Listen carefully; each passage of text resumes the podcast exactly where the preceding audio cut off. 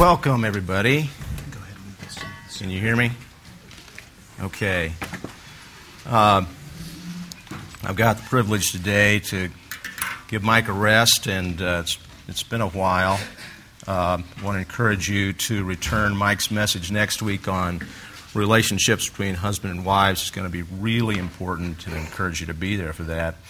Uh, back in May, uh, when I last taught, um, it was on the issue of adversity.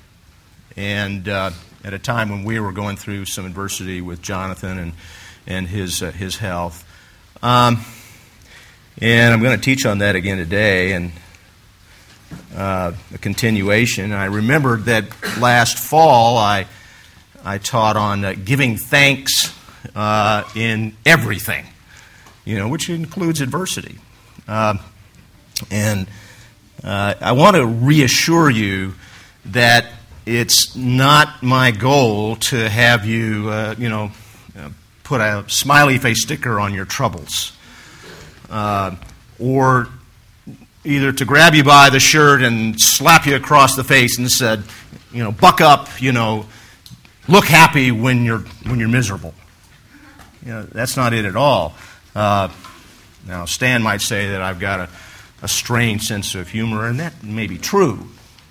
But uh, uh, really, I think what we're trying to accomplish today is just a simple recognition that bad things happen to good people all the time. And God allows it to happen. Whether it's plagues or wars or 9 11, it's painfully obvious that God allowed all those things to happen. Our omniscient, sovereign Lord let those things and many things happen to you and I that we don't like. And we got some options here. We got some choices. Like the congregation in the borough to the west of us, we could decide that it's all God's judgment. All of it. Or we could take the approach of the rabbi who wrote the book, you know, Why Do Bad Things Happen to Good People, and say, well, God's not really in control at all. He lost control sometime in the past. Or we could decide, like some supposed believers who fell away from the faith, that because of this, these terrible things that happen, you know, God really doesn't exist. I choose instead to believe that God allows adversity for his bigger purposes. And the question becomes are we going to try to figure out what those purposes are? Are we going to try to learn from adversity, whatever it is he wants us to learn, and take advantage of those things? So, uh, if, you, if you've got a bulletin, uh, we actually ran short today, but um, uh, we printed out the main points because there's a bucket load of them. And we're going to have to to go as fast as we can here. Um, and so I know there's not much room. If you can maybe write down some verses and, and do some study on your own, I think that would be outstanding. Uh, so let's get started. The first point is that adversity is God's way of purifying our faith. The author of Hebrews makes it very clear that without faith, we simply cannot please God. But having some faith may not be enough. God may want to actually try our faith through adversity, the fires of adversity. In 1 Peter 1, he says this In this you greatly rejoice, even though now, for a little while, if necessary, you have been distressed by various trials, so that the trying or the proof of your faith, being more precious than gold, which is perishable, even though tested by fire, may be found to result in praise and glory and honor at the revelation of Jesus Christ. And though you have not seen him, you love him. Though you do not see him now, but believe in him, you greatly rejoice with joy inexpressible and full of glory, obtaining as the outcome of your faith the salvation of your souls. Now, here Peter analogizes faith with gold. Uh, gold becomes valuable only through the purification or the purging of impurities by fire. Our faith is not only purified, but made firm and multiplied through the fires of troubles and afflictions. Now, the difference is that gold must in the end perish and can only be used to purchase perishable things. On the other hand, the trial of our faith, as according to James, produces patience or endurance. And we are to let endurance have its perfect work so that we may be perfect and entire, lacking nothing. Now, I think it was Oswald Chambers who said, We should not pray so much for the removal of affliction as for wisdom to make right use of it. And that's a very mature approach. And I got to admit, when I was praying for Jonathan's healing, I was certainly praying for the removal of that affliction. But at the same time, Christy and I prayed, Lord, would you please get through my thick skull, whatever it is you want to teach me. Please purify me of whatever impurity there may be. And Lord, please do it quickly. Second point God uses adversity to increase our hatred for sin. Now, all Topekans know that hate is not a family value. Okay? At least that's what the bumper stickers say. Uh, and in general, we would agree hatred and bitterness and anger rarely get us anywhere but down. But it's hard to get it completely right on the back of a car. Hate is, frankly, specifically commanded of us when it comes to evil. Psalm 97:10 says, "Hate evil, you who love the Lord, who preserves the souls of his godly ones. He delivers them from their hand of the wicked. Proverbs 8:13 The fear of the Lord is to hate evil, pride and arrogance and the evil way and the perverted mouth I hate. Amos 5:15 Hate evil, love good, and establish justice in the gate. As we experience adversity, you know, it may simply be the everyday garden variety result of our sin. The adversity is the consequence, which serves as a warning to ourselves and others that God will not be mocked. Galatians 6, starting verse 7, says, Do not be deceived. God is not mocked, for whatever a man sows, that will he also reap. For the one who sows to his own flesh will from the flesh reap corruption. But the one who sows to the Spirit will from the Spirit reap eternal life. Our hatred for evil should increase as we understand first how sin has robbed us of our potential for achieving and enjoying what God has planned for us, and secondly, how our sins have damaged the lives of our loved ones. A benefit of this kind of adversity is that it teaches us humility.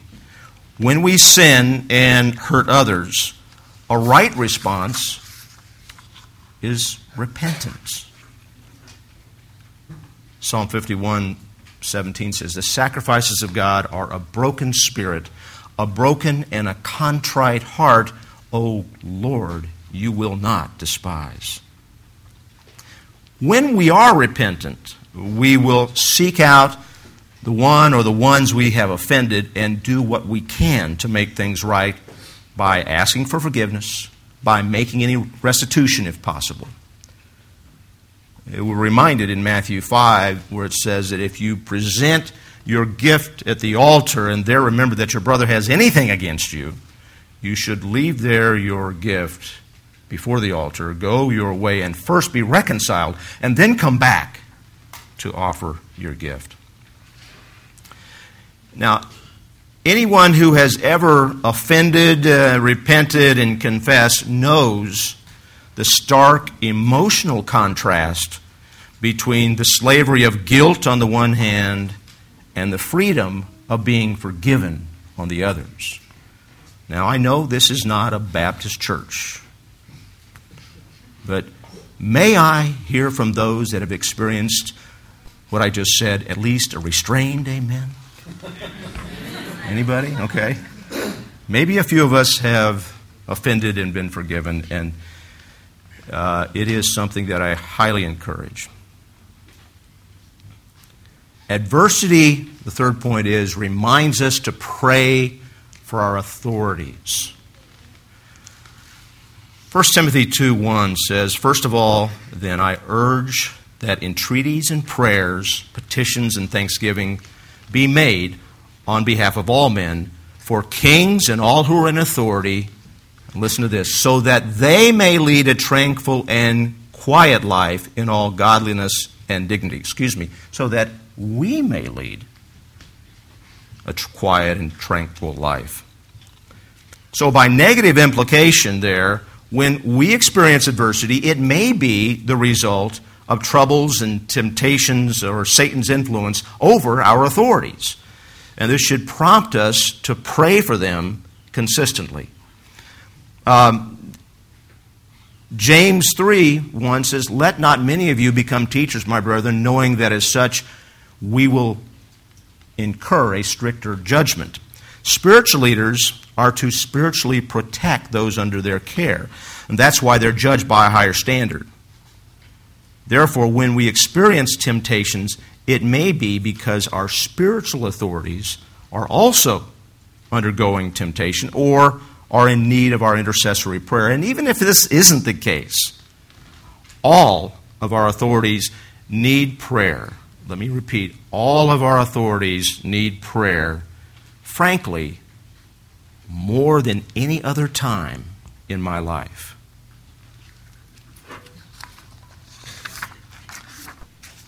Next point is adversity is a sign to reevaluate our priorities. Uh, we're going to talk a little bit about this at the men's advance in October, but let me just say that you know how we use our time is a clear sign of our priorities, and frankly, to me, it's convicting.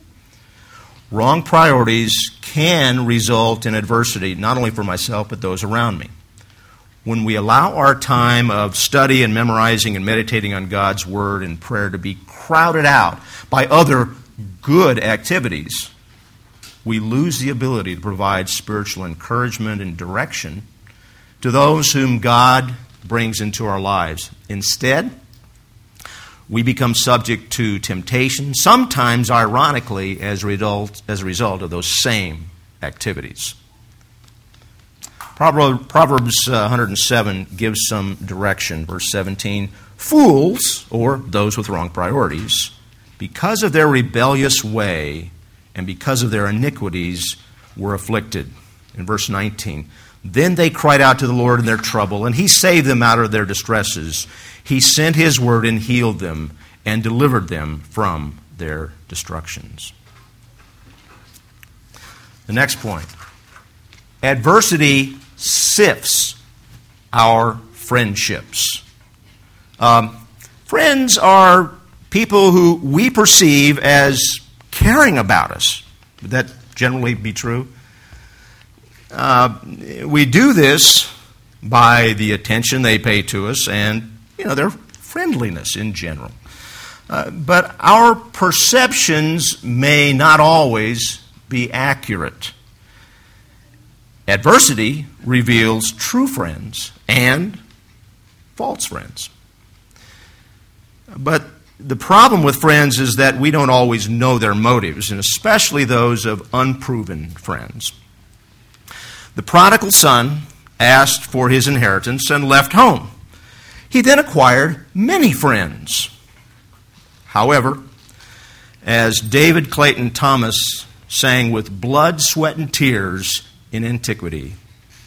And when you got money, you got lots of friends crowding around your door. When the money's gone and all the spending ends, they won't be round anymore. now, if you remembered that, you're in your 50s. Can you believe it? That was 40 years ago. Now, you could take that same ditty and substitute for the word money uh, physical attractiveness, fame, athletic ability, political power, or anything else that the world worships, and it would still remain true. In contrast, Scripture tells us that a true friend loves at all times, and a brother is born for adversity. Jesus describes the qualities of a friend with an interesting story about, which you've all heard, about the Good Samaritan, who was actually a stranger who turned out to be a true friend. Um, to a, his neighbor, who had fallen among thieves and was beaten and robbed the Samaritan's commitment to the neighbor continued until all his neighbor's needs were met. And the Old Testament records the friendship between Jonathan and David, who were really more like brothers. Jonathan had every reason to reject David. Uh, Jonathan's father Saul resented David and even tried to kill him. And Jonathan was in line to be the king. Instead, Jonathan chose to stand by David to the end of his life. He warned and protected David, even risked his life for him, and humbly stepped aside to recognize David as the man who would be king in his place. And upon hearing of Jonathan's death, David lamented, I am distressed for you, my brother Jonathan. You have been very pleasant to me. Your love to me was more powerful than the love of women. Jonathan and David had the quintessence of friendship. And their adversity proved it. Adversity, next point, draws us to God's accountability. In 2 Chronicles 16:9 it says, "The eyes of the Lord run to and fro throughout the whole earth to show himself strong on behalf of them whose heart is perfect toward him. Herein you have done foolishly, therefore from henceforth you shall have wars. Proverbs 15:3 The eyes of the Lord are in every place, beholding the evil and the good. The key to life, peace, wisdom, and success is a moment by moment awareness of our accountability for, for all of our words, thoughts, actions, attitudes, and motives. This awareness is referred to in Scripture as the fear of the Lord. Proverbs 9:10 tells us, "The fear of the Lord is the beginning of wisdom, and the knowledge of the Holy One is understanding." Proverbs 14:27, "The fear of the Lord is the fountain of life, that one may avoid the snares of death. Now, as our lives become more routine without significant problems, we tend, frankly, to lose that fear, that awareness and accountability, and we start to think and act as if God really doesn't matter that much. Now, this is what happened on a larger scale to the nation of Israel after Joshua died and the succeeding generation forgot about God. In Judges 2, starting at verse 20, it says, So the anger of the Lord burned against Israel. And he said, Because this nation has transgressed my covenant, which I commanded their fathers, and has not listened to my voice, I will no longer drive out before them any of the nations which Joshua left when he died in order to test Israel by them, whether they will keep the way of the Lord to walk in it as their fathers did or not. So the Lord allowed those nations to remain, not driving them out quickly, and he did not give them into the hand of Joshua. So, really, adversity jolts and pushes us back to a right position with God. In Proverbs 16:6 it says, "Only by the fear of the Lord do men depart from evil. the next point is adversity trains us to persevere. Uh, we have a practice of trying to have family devotions every day, and, and one day, of course, which is not terribly uncommon. I was not prepared, so I did the old standby. We went to the proverb for the day, happened to be the 24th. Um, and I came across a verse that I'd probably read a hundred times before, but the significance of it never had hit me until then. It's Proverbs 24 16. It says, For a righteous man falls seven times and rises again. But the wicked stumble in time of calamity. Think about that. In football, we had a drill called the bull in the ring. Okay? And maybe a dozen guys would form a circle, and everybody would take their turn in the middle of the circle. And when the coach called your number on the perimeter, uh, it was your job to run full speed and try to knock the bull in the ring down or, if not, out of the ring. And as soon as you were knocked down, somebody else's number was called over and over and over again until the exhaustion of the bull. Anybody have that experience? Yeah, Mike did. Maybe some others. Um,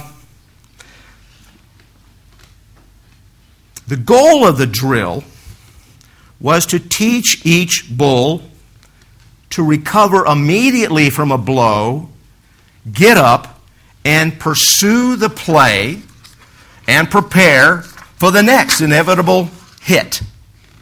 Why?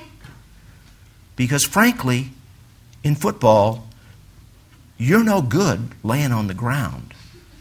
Why ain't you feeling sorry for yourself? Now, this was not a drill that our moms were allowed to witness. but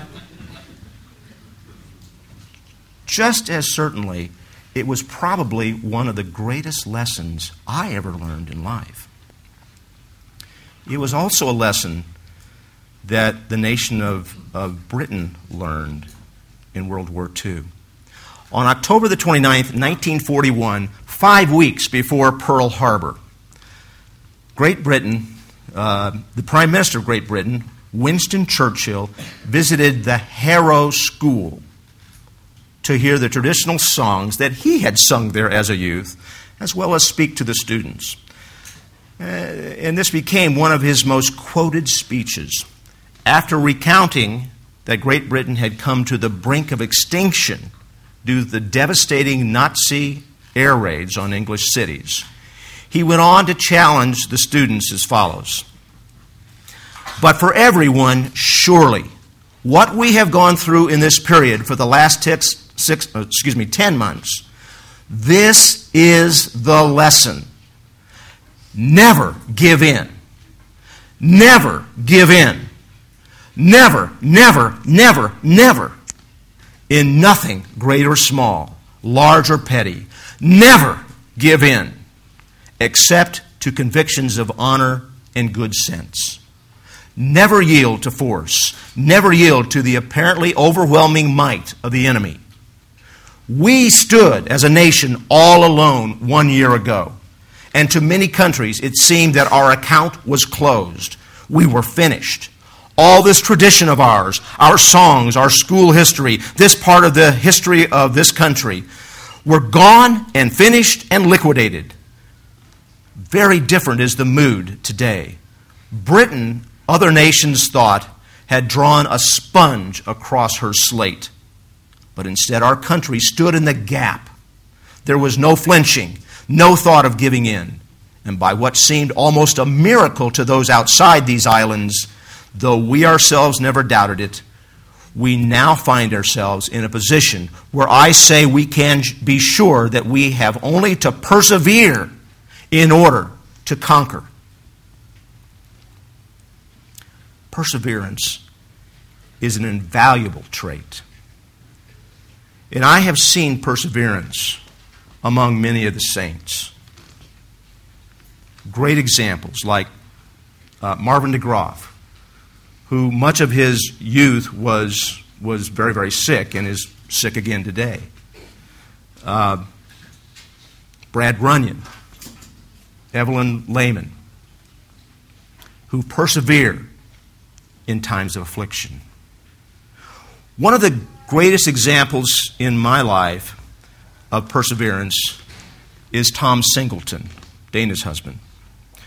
Heavily involved in his family and serving in the homeschool community, and just generally a great guy. He always had a cheerful spirit. Then he was diagnosed with cancer. Despite the obvious effects of his affliction, Tom never skipped a beat. He stayed committed to those things that were important to him, and he always had a joy in him. It was always a joy to be around him as long as he could draw a breath. He simply persevered. If we can learn the lesson of Proverbs 24, when our house burns down, when there's a miscarriage, when the diagnosis is cancer, when our unmarried daughter tells us she's expecting, when your business fails, when our child suffers excruciating pain, or when temptation knocks us down we will get back up and confront the next challenge that God allows in our life. When these things have happened to people within this body, they have been tempered in perseverance by God's school of hard knocks. Next point adversity prepares us to comfort others. With all this training in perseverance, comes experience.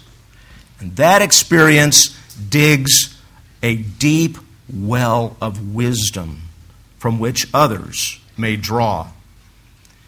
In his second letter to the church at Corinth, Paul explained in chapter 1, verse 1 Blessed be the God and Father of our Lord Jesus Christ, the Father of mercies and God of all comfort, who comforts us in our affliction so that we will be able to comfort those who are in any affliction with the comfort with which he are, we ourselves are comforted by God.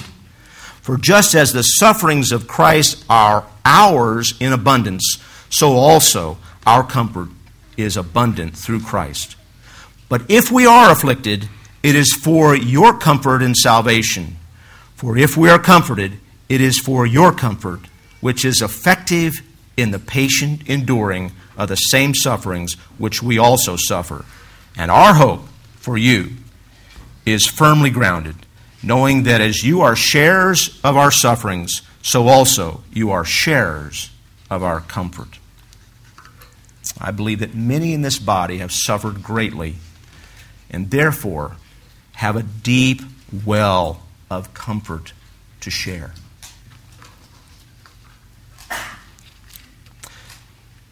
Our most effective counsel and comfort, frankly, grows out of the lessons that God teaches us through adversity.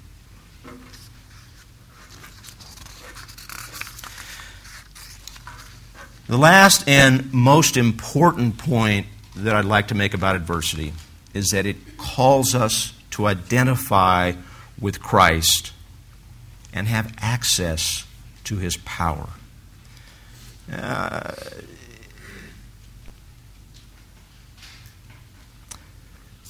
we should be recognizing our helpless condition against evil so that we will identify with Christ and the power of his resurrection. Paul suffered great loss for this very purpose. In Philippians 3, starting at uh, verse 8. It says, I count all things to be lost in the view of the surpassing value of knowing Christ Jesus my Lord, for whom I have suffered the loss of all things, and count them but rubbish, so that I may gain Christ, and may be found in him, not having a righteousness of my own derived from the law, but that which is through faith in Christ, the righteousness which comes from God on the basis of faith, in order that I may know him and the power of his resurrection and the fellowship of his sufferings, being conformed to his death, in order that I may attain to the resurrection from the dead. Now, Paul expands on this in Ephesians 1, in verse 17, when he explains that this power is available to every believer through the spirit of wisdom and of revelation in the knowledge of Him. This knowledge and power doesn't seem realistic because it doesn't seem to match our experience. Why? Frankly, because we all tend to live pretty spiritually impotent lives. However, if we accept by faith and begin to live in the truth of that knowledge, Paul indicates that our spiritual eyes are enlightened so that we will, quote, know what is the hope of his calling, which are the riches of the glory of his inheritance in the saints, and what is the surpassing greatness of his power toward us who believe. These are in accordance with the working of the strength of his might, which he brought about in Christ when he raised him from the dead and seated him at the right hand in the heavenly places. I would highly recommend um, that you study and meditate on Romans 6, 7, and 8, where Paul really lays this out. I'll summarize. In, in Romans 6, Paul teaches us the good news of how to know that we're crucified with Christ, how to reckon ourselves dead to sin and alive to God, and how to yield ourselves to God and our members as instruments of righteousness to Him. In Romans 7, Paul gives us the bad news that after salvation, believe it or not, Christians still sin. However, our death in Christ also caused us to die to the law so that we are now free to be controlled by God's Spirit in order to bring forth spiritual fruit. Finally, in Romans 8, Paul gives us the source of power over sin the indwelling Spirit of Christ, which has set you free from the law of sin and death. You and I cannot possibly fulfill the requirements of the law because it's perfection. But that's okay because God did, sending his own Son in the likeness of sinful flesh, and as an offering for sin, he paid the price for our sins, and in so doing, he condemned sin in the flesh so that the requirement of the law might be fulfilled in us. If we will only not walk according to the flesh, but according to the Spirit.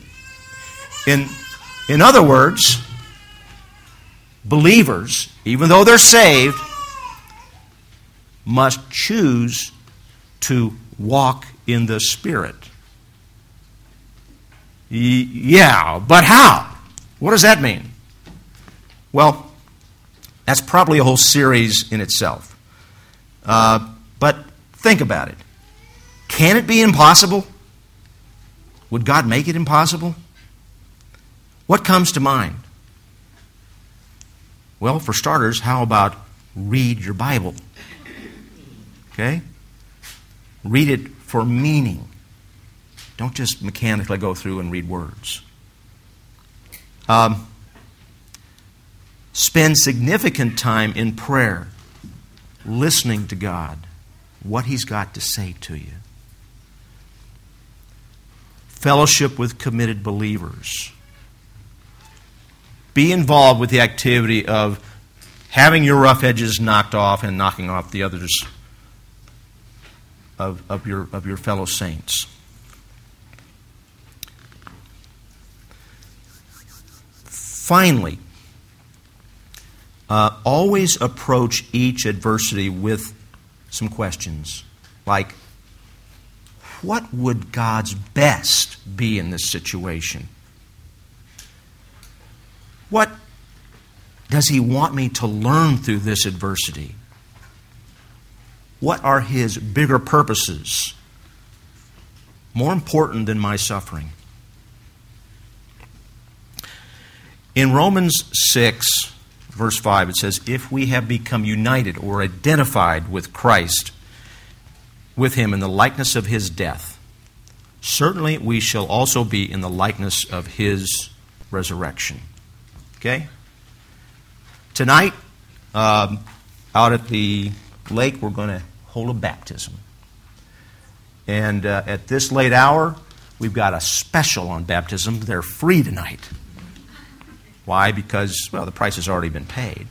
And if you haven't been baptized, it's really just a matter of whether you choose to obey in order to identify with the one who is at the same time the creator of the universe, but also the one who loves you and me so much that he became a sacrificial lamb so that we, sinful us, even me, could spend eternity with him. Let's pray. Father, um, we certainly don't know and understand all of your purposes. We don't understand when they come, when, when, uh, when adversity comes when we're sick or a loved one is ailing or bad things happen or even national tragedies. We pray, Lord, that we would get whatever message you want us to, that we would learn from our, our experiences, and that we would use that to grow and mature, to comfort others, and then to identify with you. Lord, we give praise and honor to you now and ask that you would be with this body, with lion and lamb, and that you would enable us to use every opportunity for your honor and glory. Thank you, Father, for the assembly of the saints today. We give you all the praise and the glory. And Lord, we do want to give thanks in everything. In Jesus' name we pray. Amen.